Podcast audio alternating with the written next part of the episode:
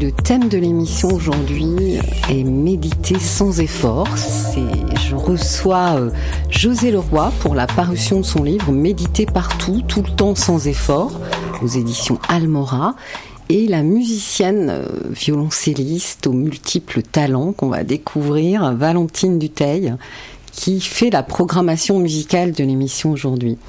Alors pour commencer, euh, j'ai souhaité créer un lien entre elle et moi puisque ce lien existe et on a cheminé ensemble et je vais en profiter pour faire un petit peu de me faire un peu de pub pour un nouvel album qui va sortir en 2022, Chevaucher le vent, sur lequel eh bien on va retrouver euh, des, musiciens euh, dont j'apprécie à la fois le talent et, et l'humanité, donc euh, Didier Guédès, euh, fidèle complice, Valentine et Philippe Draille, sur ce morceau, la légèreté, extrait de l'album Les branches des arbres se soulèvent.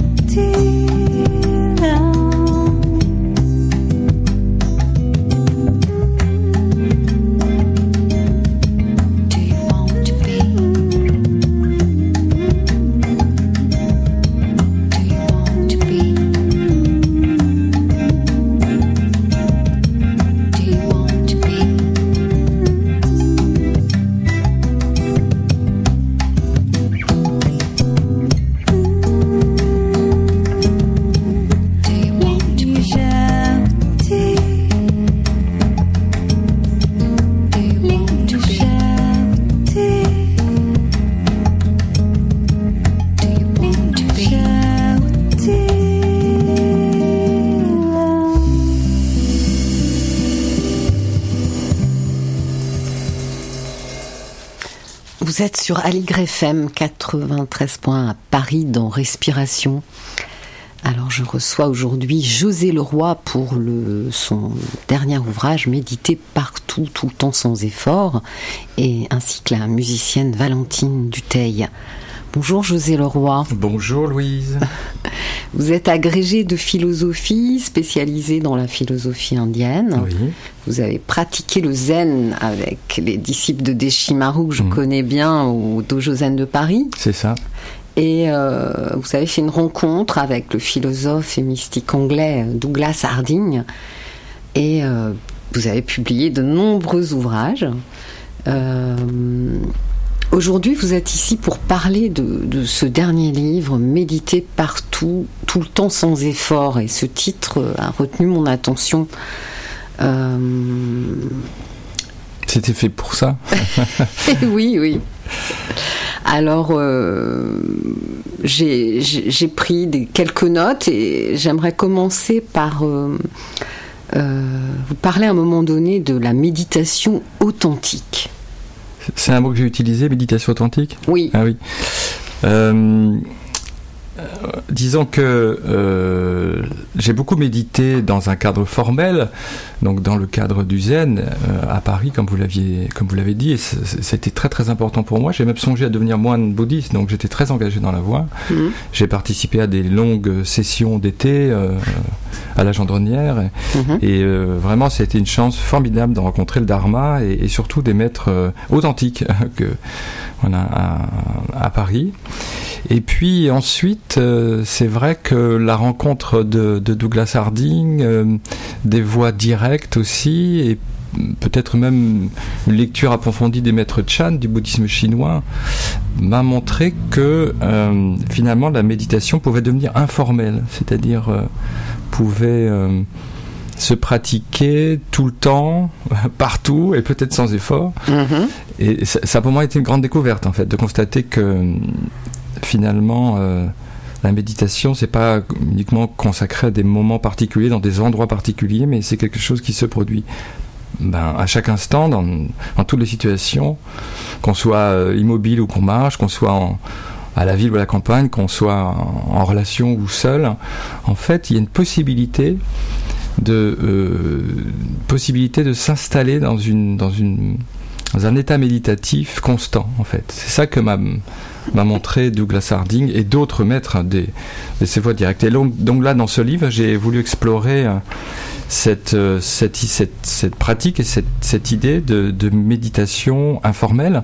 Et j'ai été surpris de constater que dans, dans la tradition bouddhiste aussi, il y a cette idée d'une méditation constante, au point même que certains maîtres parlent de non-méditation. En fait, au bout d'un moment, cette idée de méditer, au fond, elle devient presque une gêne parce qu'on a l'impression qu'on fait quelque chose alors que la présence, notre présence, est constamment en fait dans cet état vigilant.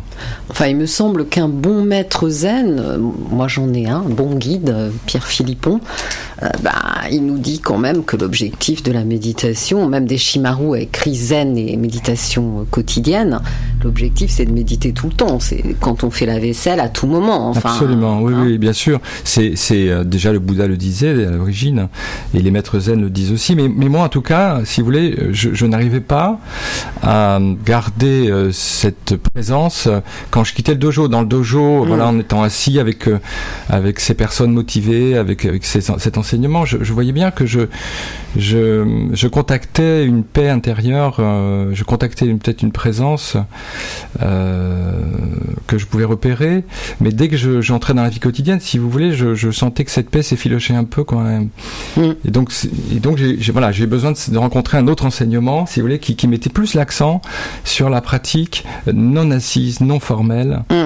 qui mettait plus accent sur cette euh, vigilance permanente en fait. Et c'est pour moi, pour moi, hein, ça a été donc une, grande révélation. C'est pour ça que je trouve ça intéressant euh, que vous partagiez ça. Alors j'avais noté dans votre livre, on en parlait avant de commencer euh, cette histoire avec IQ, hein, Ajoutons cependant que bien souvent aussi, cela est très important, l'éveil survient en dehors du cadre de la méditation formelle. C'est le cas par exemple d'IQ, moine zen japonais très célèbre qui en, 1420 expérimenta le grand éveil en entendant soudainement le cri d'un corbeau. Oui, parce que euh, en fait, euh, la, méditation est aujourd'hui très à la mode. On parlait tout à l'heure avant que, avant l'antenne de, de, mmh. de, Christophe André, par exemple, ou d'autres qui, qui enseignent la méditation. Et je trouve ça très bien. Et c'est voilà, c'est une. Moi, quand j'ai commencé la méditation dans les années 90, euh, je me souviens qu'on me disait que j'étais dans une secte euh, quand mm-hmm. je pratiquais le bouddhisme. Je disais bon, c'est une secte qui a quand même 2500 ans. Ouais. Euh, bon, mais donc aujourd'hui la méditation est très à la mode, ce qui est très bien. Elle est enseignée dans un cadre laïque, sans doute c'est très bien aussi. Mais il, il me semble que le risque, c'est de que la méditation perdre le lien avec la spiritualité et, avec l'éveil en fait, puisque la pratique de la méditation c'est une pratique d'éveil. Et, et l'éveil, c'est pas simplement du développement personnel, si vous voulez, c'est pas simplement aller mieux, vivre sans stress.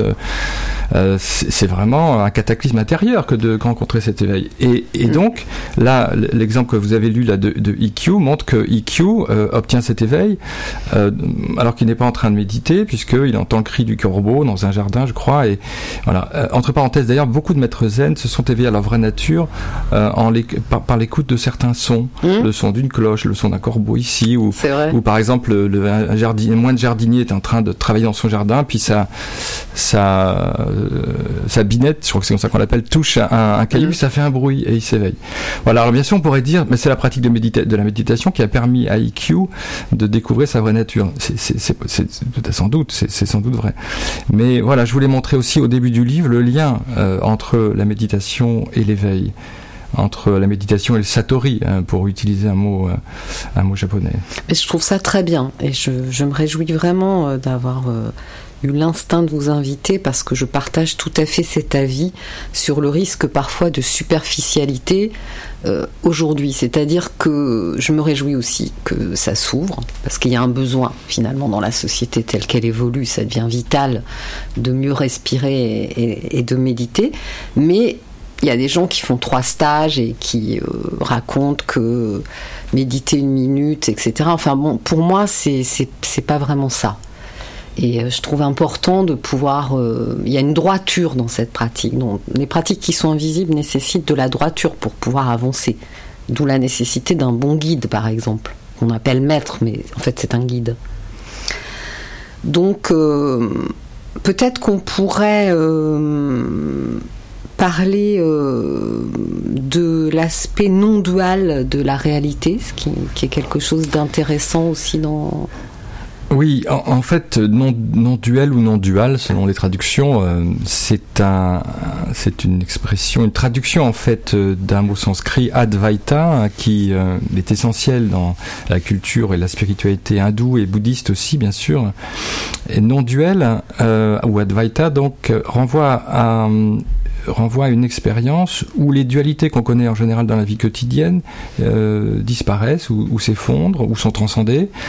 Et la principale de, cette, de ces dualités, c'est la dualité entre le sujet et l'objet en fait. C'est-à-dire que en général dans la vie quotidienne, on a l'impression, euh, si vous voulez, comme, comme, on est identifié un individu, d'être un sujet face à des objets. Par exemple, je suis ici, assis sur une chaise, et j'ai l'impression que il y a une table mmh. euh, hors de moi, à distance, et, et, finalement, et finalement la perception est structurée de cette manière-là, euh, sur, la base d'un sujet face à un objet, d'un moi face aux choses, d'un observateur face à des choses observées, ou d'un intérieur face à un extérieur. Donc ça, c'est le mode de vie euh, qu'on a en général, sauf exception, mhm. parce que parfois on a aussi l'expérience d'une non-dualité dans la vie quotidienne, on pourra en parler. Et donc la, méditation, euh, la méditation et, l'éveil nous, nous permet de, transcender ce mode illusoire en réalité, ce mode illusoire de la dualité dans dans un état où euh, eh bien, il n'y a plus ni sujet ni objet, il n'y a plus ni intérieur ni extérieur, il n'y a plus ni observateur ni observé, il y a une présence, difficile à décrire d'ailleurs par les mots, mais une présence différente, nouvelle, euh, une autre manière de, vivre, une autre manière d'être conscient en fait. Magnifique. On va euh, faire une petite pause musicale puisque l'émission c'est aussi une expérience avec des sons qui qui vont nous aider à respirer, hein, respiration. Alors Valentine a choisi deuxième mouvement, concerto pour piano numéro 23 de Mozart, et moi j'ai choisi l'interprétation d'Hélène Grimaud. J'espère que Non, ça me va. ça vous va.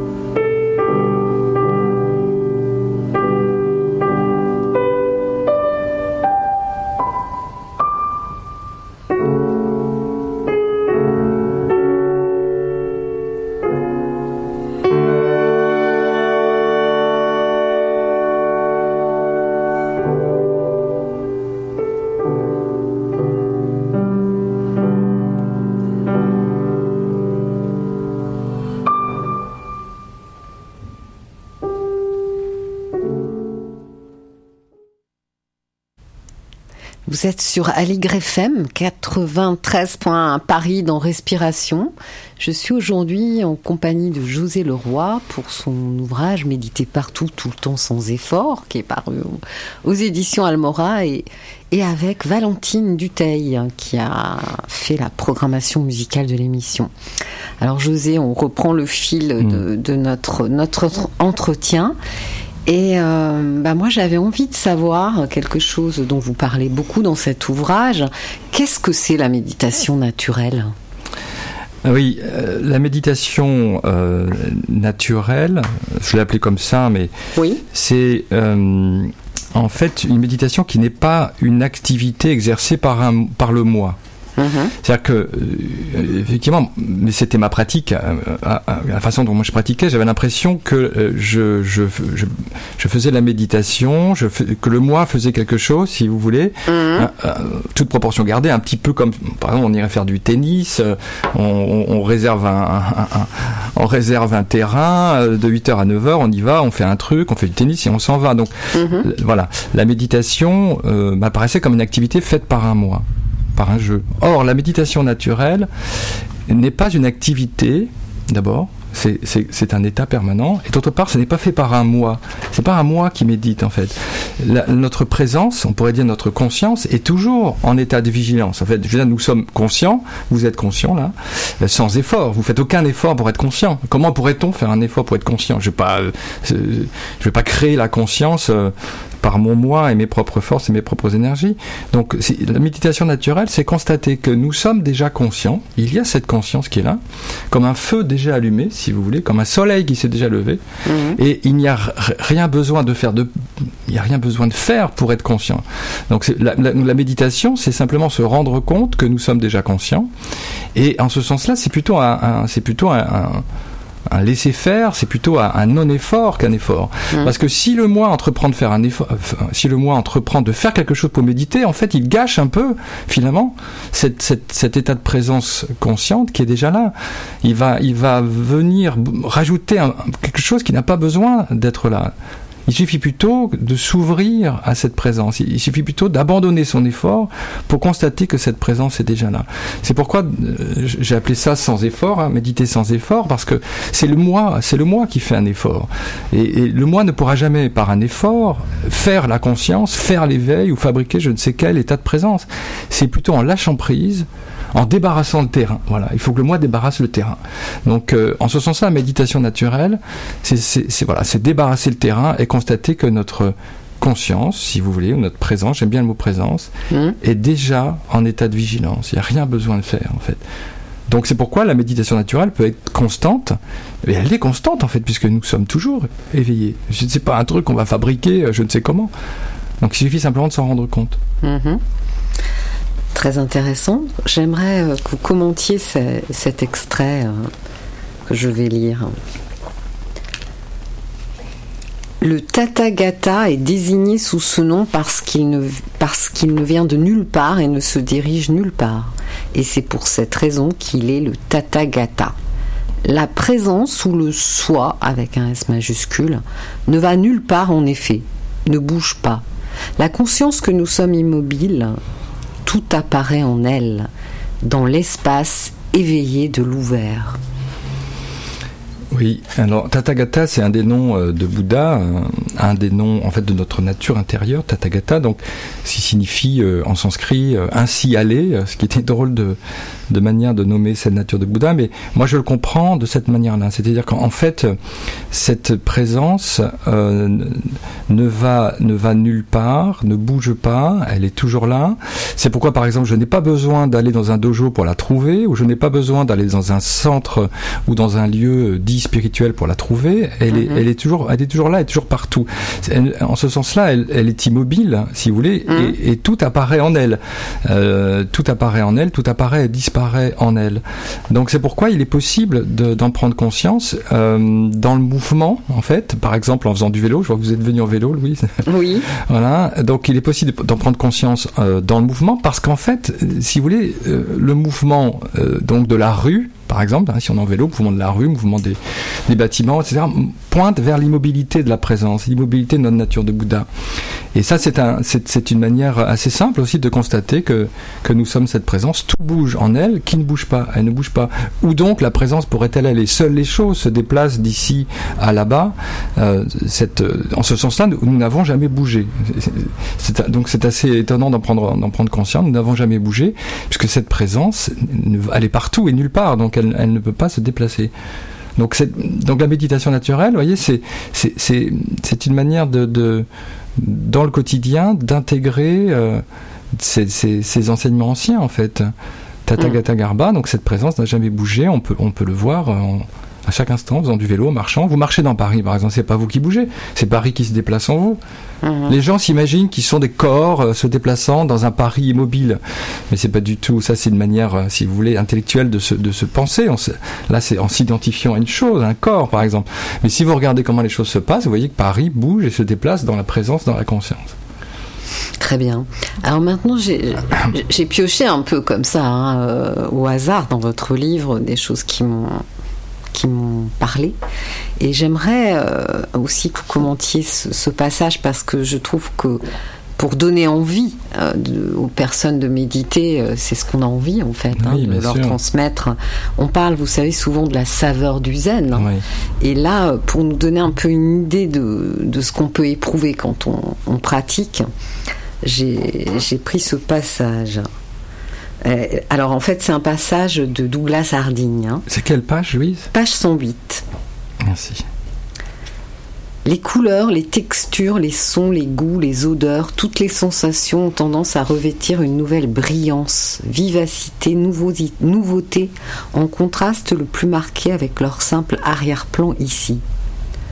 Par exemple, il est courant, même chez quelqu'un qui commence tout juste à voir, de trouver les couleurs, comme par exemple celles des feux tricolores ainsi que les néons des villes, la nuit et leurs reflets sur les trottoirs mouillés et dans la carrosserie des taxis, incroyablement lumineuses et belles. Et vous-même, vous avez cette expression que j'ai relevée qui m'a touchée, vous parlez d'un scintillement du réel. Et je trouve ça très beau. Et oui, ça c'est c'est un des fruits de l'éveil en fait, c'est que quand, quand, on est dans une relation duelle avec le monde, en fait on le voit pas vraiment puisque euh, on est euh, on projette sur le monde des concepts, on projette sur le monde la mémoire, on le tient à distance puisqu'on vit dans cette dualité. Quand cette dualité est transcendée, quand elle, elle disparaît, ce qui s'éveille en fait c'est le monde. C'est tout à fait frappant. C'est-à-dire qu'en fait on voit vraiment le réel tel qu'il tel qu'il est, sans projection, sans jugement, sans mémoire. En fait on retrouve le regard qu'on a connu quand on était enfant, c'est-à-dire un regard frais, neuf, vierge, innocent. Et, et, donc, euh, il, y a une, oui, palpitation du réel. Le réel devient enfin vivant, euh, vibrant. Les couleurs sont plus vives, les sons sont plus scintillants. Et, en fait, c'est comme si le, le réel, euh, si vous voulez, renaissait au-delà des mots et du voile des mots qu'on avait posé dessus en fait. Les philosophes en parlent de ça. Bergson par exemple dans, dans, ses livres parle aussi des étiquettes qu'on colle sur les mots, qu'on colle sur les objets. Et donc on ne voit plus les objets. Par exemple, je vois, là, je dis, tiens, c'est une chaise. Mais si je dis c'est une chaise, je vois plus l'objet, en fait. J'ai plaqué sur lui, mm. sur l'objet, euh, quelque chose qui vient de ma mémoire. Mais si je, je, je débarrasse, euh, si je, je, sais aller au-delà de la mémoire, au-delà des mots, et surtout au-delà de l'observateur, et que j'accueille le donné, le réel dans, dans, sa, dans, son, dans sa pure apparition, il y a un émerveillement, en fait, possible de tous les instants, en fait. C'est ce dont parle ici Douglas, et, euh, et ce dont parlent aussi des grands artistes. Là, on vient d'écouter Mozart, c'est merveilleux. Parce que, voilà, là, aussi, si vous voulez, scintille hein, dans sa musique, dans, sa, dans ses formes et ses couleurs, et, pointe vers cette réalité non duelle. Je suis sûr que les grands artistes vivent euh, ou ont des expériences de cet état non duel. J'avais mis euh, dans un autre livre une citation de Giacometti euh, dans son, que j'avais trouvé dans son journal, où à un moment donné il sort de son atelier Bouvard Montparnasse et il décrit le Bouvard Montparnasse comme s'il ne l'avait jamais vu. Et il dit qu'il ne l'a jamais vu et qu'il a une expérience forte de beauté en fait. Donc l'éveil, en réalité, c'est l'éveil du monde. Hmm. voilà. Moi, je trouve que, d'abord, il y a très modestement, parce que je pratique, donc et je sais que mon expérience, c'est la mienne, comme chacun, son expérience de la méditation est absolument personnelle, et c'est ça qui est très beau. Mais pour moi, en tous les cas, euh, euh, je trouve que le paradis est là vraiment dans l'instant, dans, dans, la moindre chose. C'est ce que nous fait euh, toucher cette, cet éveil, en fait, de voir la beauté. donc moi je me dis, les visions de paradis, c'était des visions de choses que les hommes ont éprouvées, en fait. Exactement. En étant méditants. Et, Absolument. Et puis je pense aussi que la musique et, ou la poésie sont les meilleures façons d'en parler en vérité.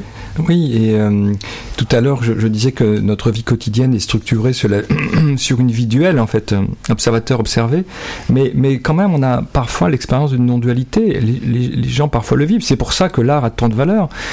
les gens aiment, par exemple, écouter Mozart, ce morceau merveilleux qu'on vient d'écouter, parce qu'ils ont là, ils touchent quelque chose euh, qui, qui, relève finalement d'une expérience non-duelle. Parce que quand on écoute Mozart, il n'y a plus quelqu'un qui écoute, en fait. Il y a juste la musique qui se déploie dans le silence, et on est ce silence unis à la musique. Ou bien quand vous êtes devant un beau paysage, par exemple, vous êtes, je sais pas, en Corse, devant les falaises de Piana, c'est un spectacle mhm. incroyable, vous avez le rouge de la montagne qui plonge dans le bleu de la mer, et là vous dites, ah, c'est incroyablement beau, et vous vous sentez heureux.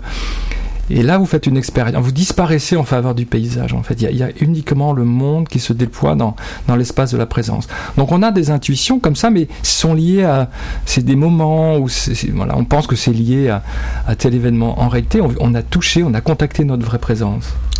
Très bien. Eh bien, euh, pour fêter ça, euh, on va faire, on va écouter un très beau morceau à nouveau euh, de choisi par Valentine. You've Got a Friend. James Taylor.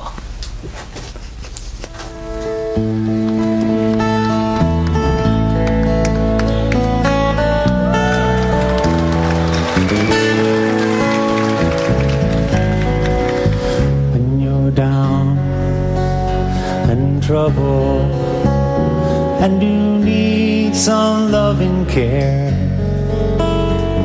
and nothing all nothing is going right. Just close your eyes and think of me. Yes, and soon I will be there to brighten up all even your darkest night. You just call my name, and you know wherever I am, I'll come running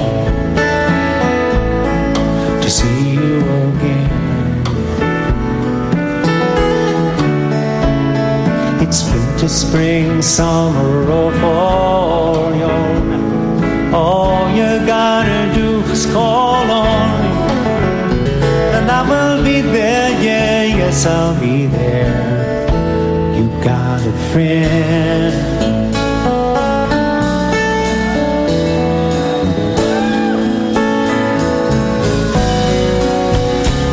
Sky high above you should grow dark and full of clouds, and that old cold north wind should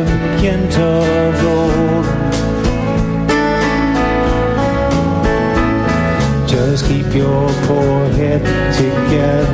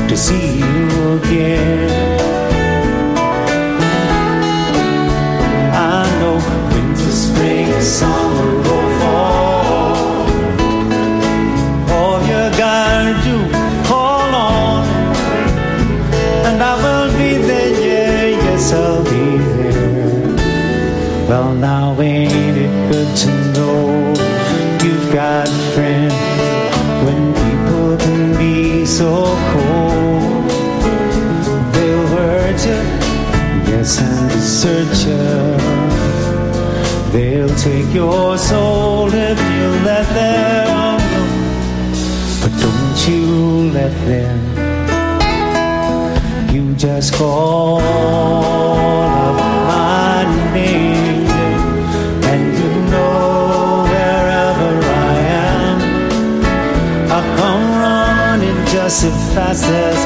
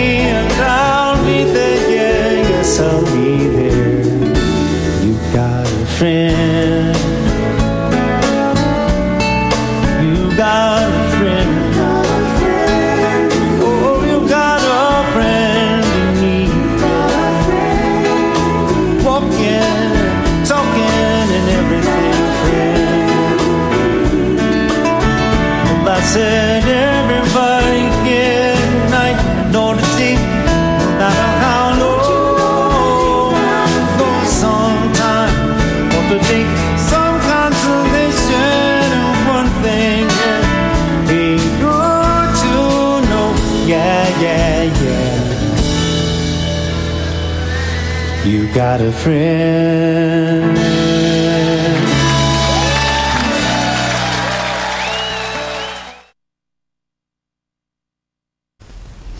Je suis avec José Leroy aujourd'hui. Alors, euh, on reprend le fil de notre conversation. Euh, J'ai noté quelque chose d'intéressant, je trouve, dans votre... Enfin, qui, m'a parlé. euh, pour moi qui pratique, hein, ça m'a donné une, une ouverture, j'y ai pensé après. Vous parlez de constater que le vide au-dessus de nos épaules est toujours largement ouvert. Ah oui, alors ça c'est euh, alors ça c'est un enseignement qui vient directement de, de, de Douglas Harding, donc ce philosophe dont vous avez parlé tout à l'heure et, qui donc j'ai été l'ami avec qui j'ai travaillé pendant 15 ans. Donc c'est c'est vraiment ce qui caractérise son approche de, de l'éveil et de la méditation. Euh, C'est-à-dire que euh, Douglas d'ailleurs avait développé un chemin, une pédagogie de méditation qu'il appelait la voix sans tête. Euh, Headless Way en anglais. Et en Mhm. fait, cette, cette, cette pratique consiste à, à constater, et les gens qui nous écoutent peuvent le constater aussi, qu'au-dessus de nos épaules, eh bien, nous ne sommes pas enfermés dans une tête. En fait, nous ne voyons pas notre tête. Nous l'imaginons peut-être, bien sûr. Nous, nous pouvons la voir sur, euh, dans un miroir ou sur une photo, mais nous ne la voyons pas au-dessus de nos épaules. En fait, ce que nous constatons au-dessus de nos épaules maintenant, c'est un grand espace euh, sans couleur, sans forme, transparent, et dans lequel le monde apparaît, en fait.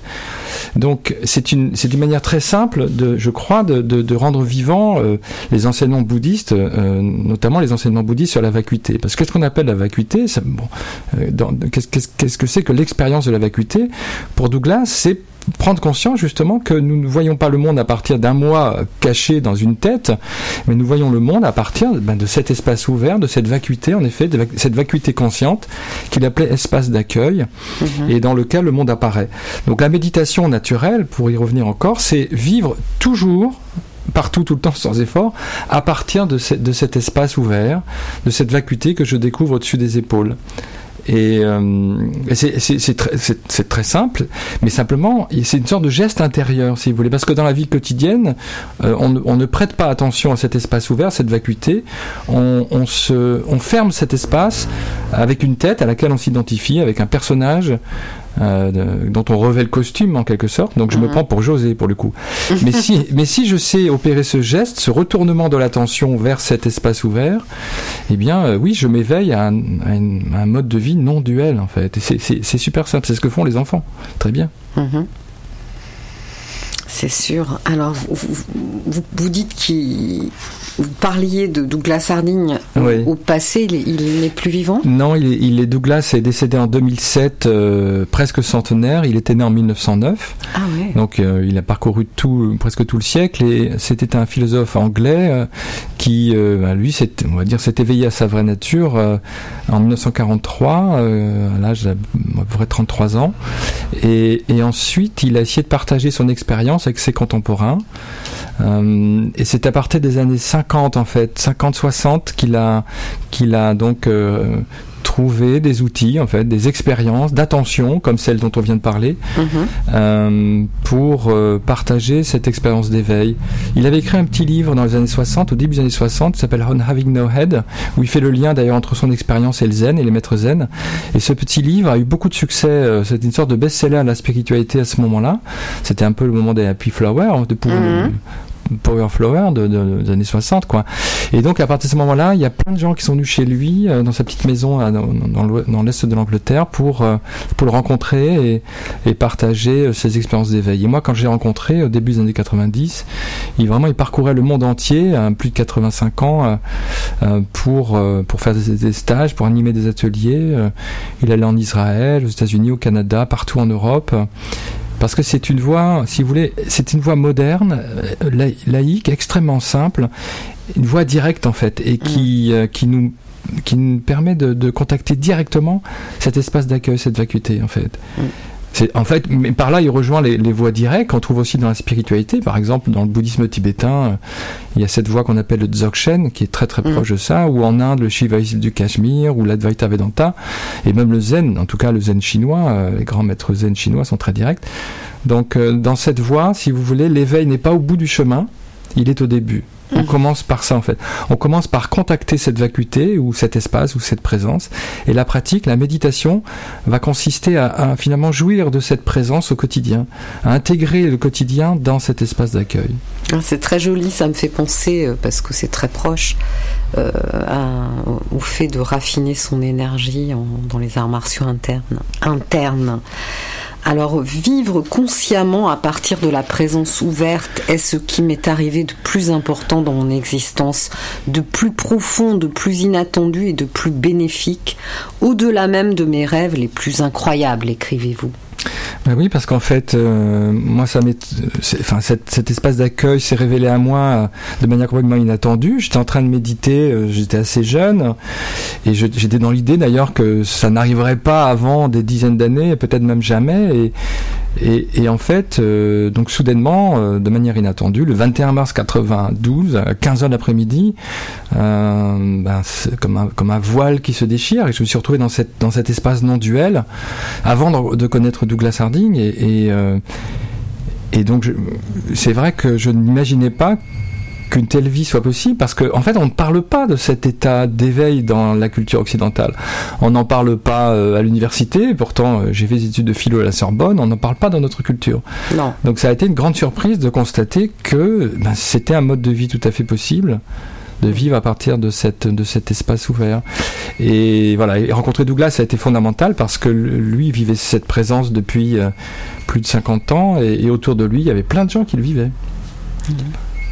Oui, il y a quelqu'un qui téléphone, je ne sais pas.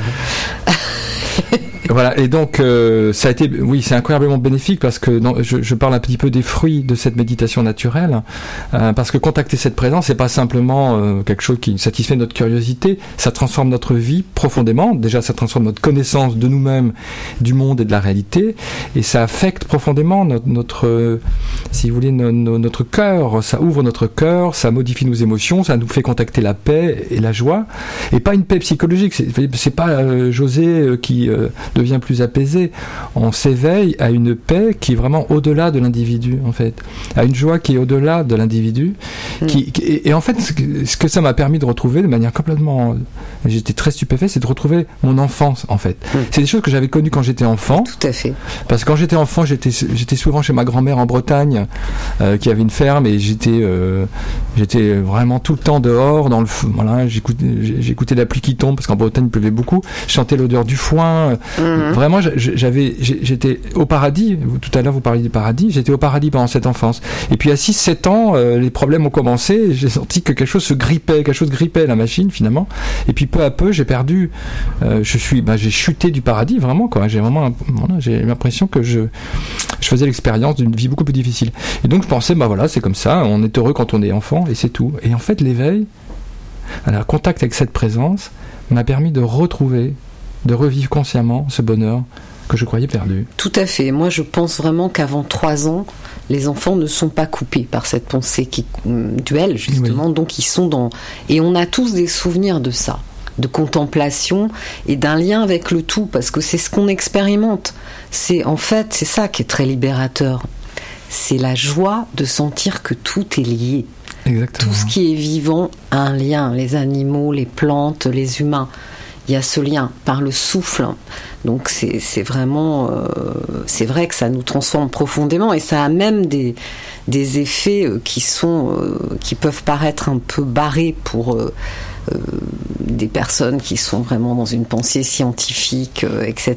Mais ça développe des synchronicités. Ça met de l'ordre dans l'invisible. Vous faites d'autres rencontres. Vous, vous êtes sur un sujet et paf, la vie vous propose quelque chose qui a un lien avec ce sujet.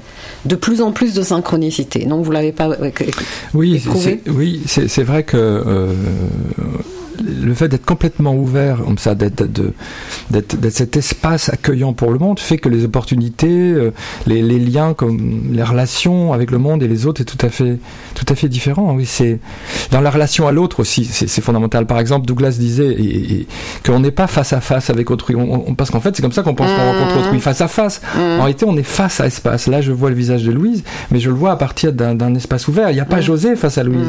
Il y a un espace qui accueille euh, Louise, en fait. Et pour, pour vous, Louise, c'est pareil. Vous voyez le visage de José, mais de votre côté, vous vous accueillez à partir de cet espace ouvert. Et donc, et donc la relation euh, à autrui change du tout au tout, en fait. Tout à fait.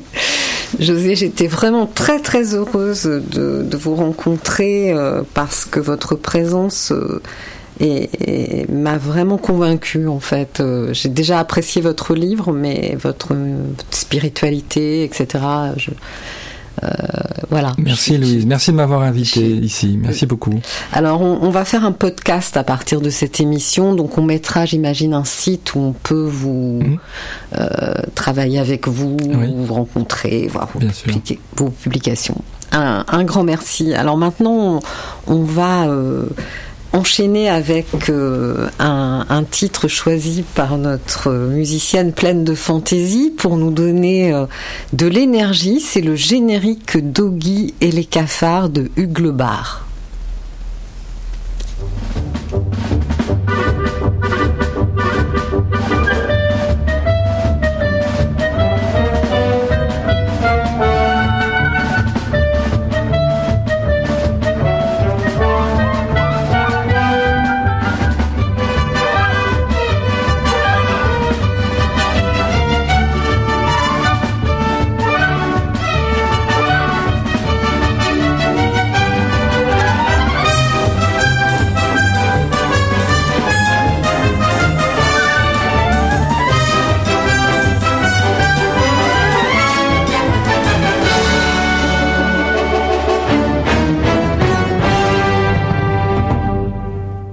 bien, rebonjour Valentine, Valentine Duteil. Alors pourquoi ce choix?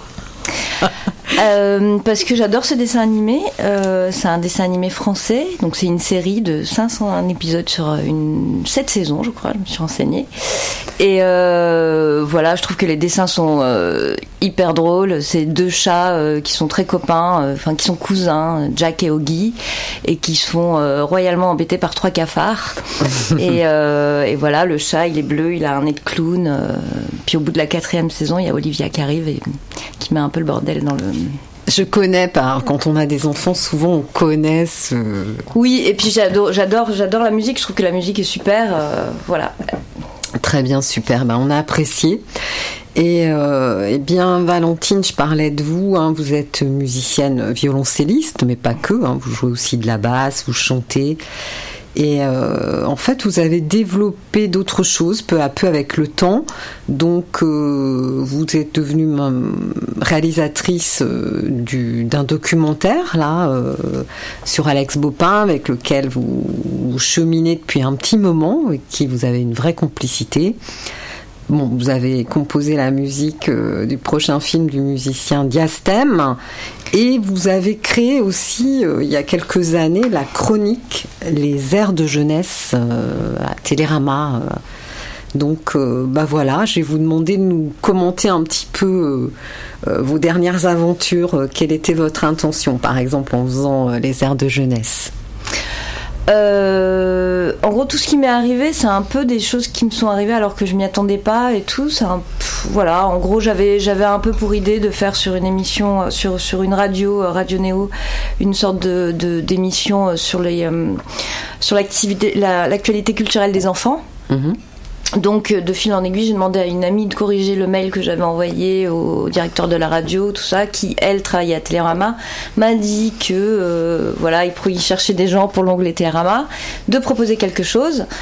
Et euh, j'ai pensé à cette interview qui, qui, qui parle, en fait, de la jeunesse des artistes, en fait. Voilà, leur rapport à la musique, ce qu'ils écoutaient quand ils étaient enfants, comment ils l'écoutaient, ce qu'écoutaient les parents, comment ils ont appris la musique. Et en fait, ça se passe plutôt bien parce que je me rends compte que les gens aiment beaucoup parler de leur enfance. Ouais. Et, euh, et de la- ça se passe même très bien au niveau des, euh, des, des, euh, des auditeurs, enfin des, des gens qui lisent, quoi. Parce que ça les replonge un peu dans une époque, c'est un- une sorte de petit court métrage en fait où on se replonge dans une époque et tout ça, voilà. Ouais, c'est très important parce que ce qui, c'est les fondations d'un artiste en fait. Euh, Enfin, comme toute dans l'enfance, euh, les, toute notre mallette émotionnelle se construit. Oui, voilà, c'est ça. Et puis c'est un vrai, c'est un vrai patrimoine qui est euh, euh, comment, transmis par les parents, par les grands-parents parfois. Par, parce que quand je quand j'interviewe Nana Mouskouri, elle me dit mais en fait nous on n'avait pas de on n'avait pas de support pour écouter de la musique, donc c'est que oral, c'est que des euh, Du chant. Ouais. Et euh, je sais pas, ça m'intéresse et je suis toujours euh, assez surprise de ce que j'entends. euh, ouais, j'aime bien. C'est chouette. Mm. Donc j'imagine. oui, donc c'est un, c'est papier. C'est papier, ouais. Enfin non, c'est pas papier, c'est sur internet. Ah, c'est sur internet. C'est que sur internet Ah, et c'est toutes les deux semaines. Ah, je suis désolée, j'aimerais l'écouter. Alors, il y a des extraits musicaux, j'imagine. Euh, Il y a des, c'est- euh, il y a des, euh, des extraits musicaux de quoi? Ah bah non, c'est sur internet, mais c'est écrit. C'est écrit, voilà. oui, oui, oui, bah oui, on est sur Télérama, d'accord. Ok. Alors, c'est la déformation avec la radio, là, parce que je- Oui, oui, j'imaginais comprends. entendre. Alors après, euh, très bien, donc euh, voilà, on, en sait un peu plus sur cette chronique et qu'on va déguster, justement. Mm. Et euh, alors la composition avec le, le- le prochain film de- du musicien réalisateur Diastème, comment ça s'est fait ça? Alors Diastème, il est surtout auteur, réalisateur. Il a eu quelques, il a, Ah il oui, a composé quelques chansons. Il a à un moment donné, euh, parce qu'il est plutôt talentueux pour ça, il a du talent, Mhm. euh, voulu euh, éventuellement euh, sortir un disque de ses chansons. Bon, il est parti ailleurs. Et euh, comment ça s'est passé? C'est un film, c'est un polar politique, et il m'a demandé de, de de composer une musique euh, assez classique, euh, assez slave, euh, un peu que pour quatuor. Mhm. Et, euh, et voilà, j'ai composé les thèmes avant. J'ai composé les thèmes sur le scénario, en sachant qu'il fallait un thème un peu suspense, un thème un peu déchirant, euh, parce qu'il faut. bon, le film n'est pas sorti, donc je peux pas. Voilà, donc euh, j'ai com- composé avant, avant le- les, les images et final- finalement ça a marché. Oui, parce que vous avez aussi euh, une, une expérience de faire des arrangements pour cordes, il me semble. hein. Oui, voilà, j'ai commencé à composer par ça, avec ça, ouais. Ouais. Mhm. Avec Alex Bopin, beaucoup sur des films, sur des pièces de théâtre. Voilà, ce qui va nous permettre d'enchaîner. Donc, alors, parlez-nous de ce, de ce, maintenant réalisatrice d'un documentaire quand même. Là, c'est un grand pas. Oui, bon, après, je, je sais pas, je vais, être ma- je vais faire des études de maçonnerie. ou- Mais sinon, je m'ennuie. J'ai pas encore découvert euh, la conscience, euh, ce dont vous parlez.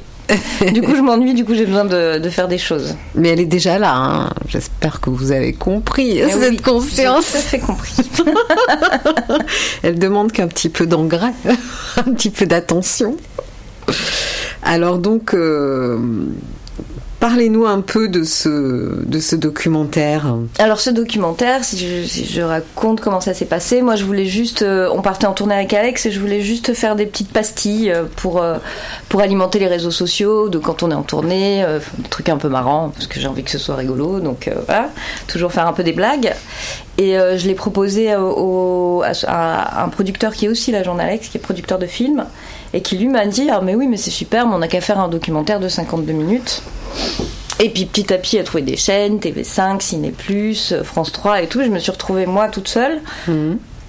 Valentine à devoir réaliser un documentaire payé par quand même des chaînes un peu importantes. Mhm. Et, du, et là, j'ai eu bien conscience que c'était pas possible et je me suis. euh, euh, j'ai décidé de faire ça avec une, une jeune, enfin une jeune fille, euh, une dame, une demoiselle que j'ai rencontrée et du coup qui elle réalise des documentaires. On fait ça à deux. Et euh, ce documentaire est finalement devenu un portrait, parce qu'entre temps il y a eu le confinement, donc moi je voulais faire un truc plus sur la tournée. Mais comme on tournait plus, euh, c'est devenu un portrait, et je pense que c'est pas plus mal. Où j'essaie de parler euh, du Alex Bopin que je connais, que j'aime forcément, et qui me fait rire, et qui me touche, et euh, Mhm. voilà. Je, crois que le docu lui ressemble, parce que comme il est un peu. On va dire bipolaire, il passe euh, de toutes des émotions, euh, toutes les cinq minutes il change d'émotion, du coup j'ai essayé de, de retranscrire ça dans le docu, je crois que ça marche. Donc voilà, c'est vous avez, vous avez, vous avez, vous êtes vraiment dans la chanson française. hein, vous avez accompagné, Mm. vous accompagnez, avez accompagné beaucoup de chanteurs. Mm. Quelque chose qui vous intéresse, mais c'est vrai qu'Alex Baupin vous a touché profondément et je l'ai découvert. euh, euh, donc cette complicité musicale euh, existe depuis des années. Et j'ai découvert euh, puisque je suis allée vous voir en concert avec Alex Baupin et j'ai vraiment découvert son univers lors de ce con- concert. Et ce qui m'a apostrophé et je vous l'ai dit je crois euh, par texto c'était enfin je sais plus si je vous l'ai dit mais euh, Alex Baupin a eu une expérience terrible en fait puisqu'il a perdu une, femme qu'il aimait il a été dans sa jeunesse. Mm. Et souvent, dans ses- ça revient dans son univers, euh, dans ses chansons, il y a ce lien où, euh, quand on ne connaît pas, hein, il, voilà, il, y a un- il décrit un, un moment où ils sont ensemble à New York, mais à la fin, on découvre que bah, ça se reproduira plus jamais. Mm. Et c'est assez singulier, en fait, je trouve. Oui, parce qu'il en parle beaucoup, parce que je pense que pour lui ça a été fondateur, et puis c'est euh, ce, que c'est ce dont il parle dans le documentaire, où c'est justement ce deuil qui fait qu'il s'est rendu compte qui, pou- qui voulait être chanteur en fait, et qu'il n'y a Mm. que là qu'il allait euh, se retrouver.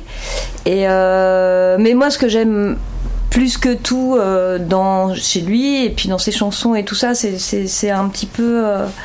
on- on comment dire, il, il passe pas son temps à s'émouvoir, à se plaindre et tout ça. C'est juste, il va dire un truc et il va rebondir sur une blague, sur euh, sur autre chose, sur. euh, et j'avoue que je suis assez touchée par ça, en fait, par cette pudeur. Ouais, ouais, ouais. Non, mais. Je la trouve assez euh, assez polie, en fait, comme. Ouais. euh, Voilà. Euh, Merci beaucoup euh, Valentine euh, pour De votre rien. venue, pour ce partage. hein. On vous souhaite bonne chance pour tout ça. Merci. Et puis, euh, eh bien, euh, ben, je vais maintenant vous annoncer l'émission de, de la semaine prochaine. hein. Donc, vous êtes toujours sur Aligre FM 93 points à Paris dans Respiration. Euh, contrairement à l'habitude qui est d'avoir une émission le premier et le troisième vendredi du mois, il n'y aura pas d'émission euh, le 3 et on se retrouve exceptionnellement le 10 décembre pour un thème sur le yiking et une nouvelle traduction. Je reçois euh, l'expert en la matière Pierre Fort pour la publication du yiking, le classique des mutations belles lettres. Et la programmation musicale euh, sera assurée par euh, Manuel Hermia, un extrait de son album Le murmure de l'Orient, paru en 2005 sur le label Cristal. Merci à Joseph Van der, euh, c'est ça? J'ai bien prononcé. Un grand merci. Je vous souhaite à, tous, à toutes une très belle journée. pour respirer, cinq minutes pour s'aérer, cinq minutes contre la pression qui monte,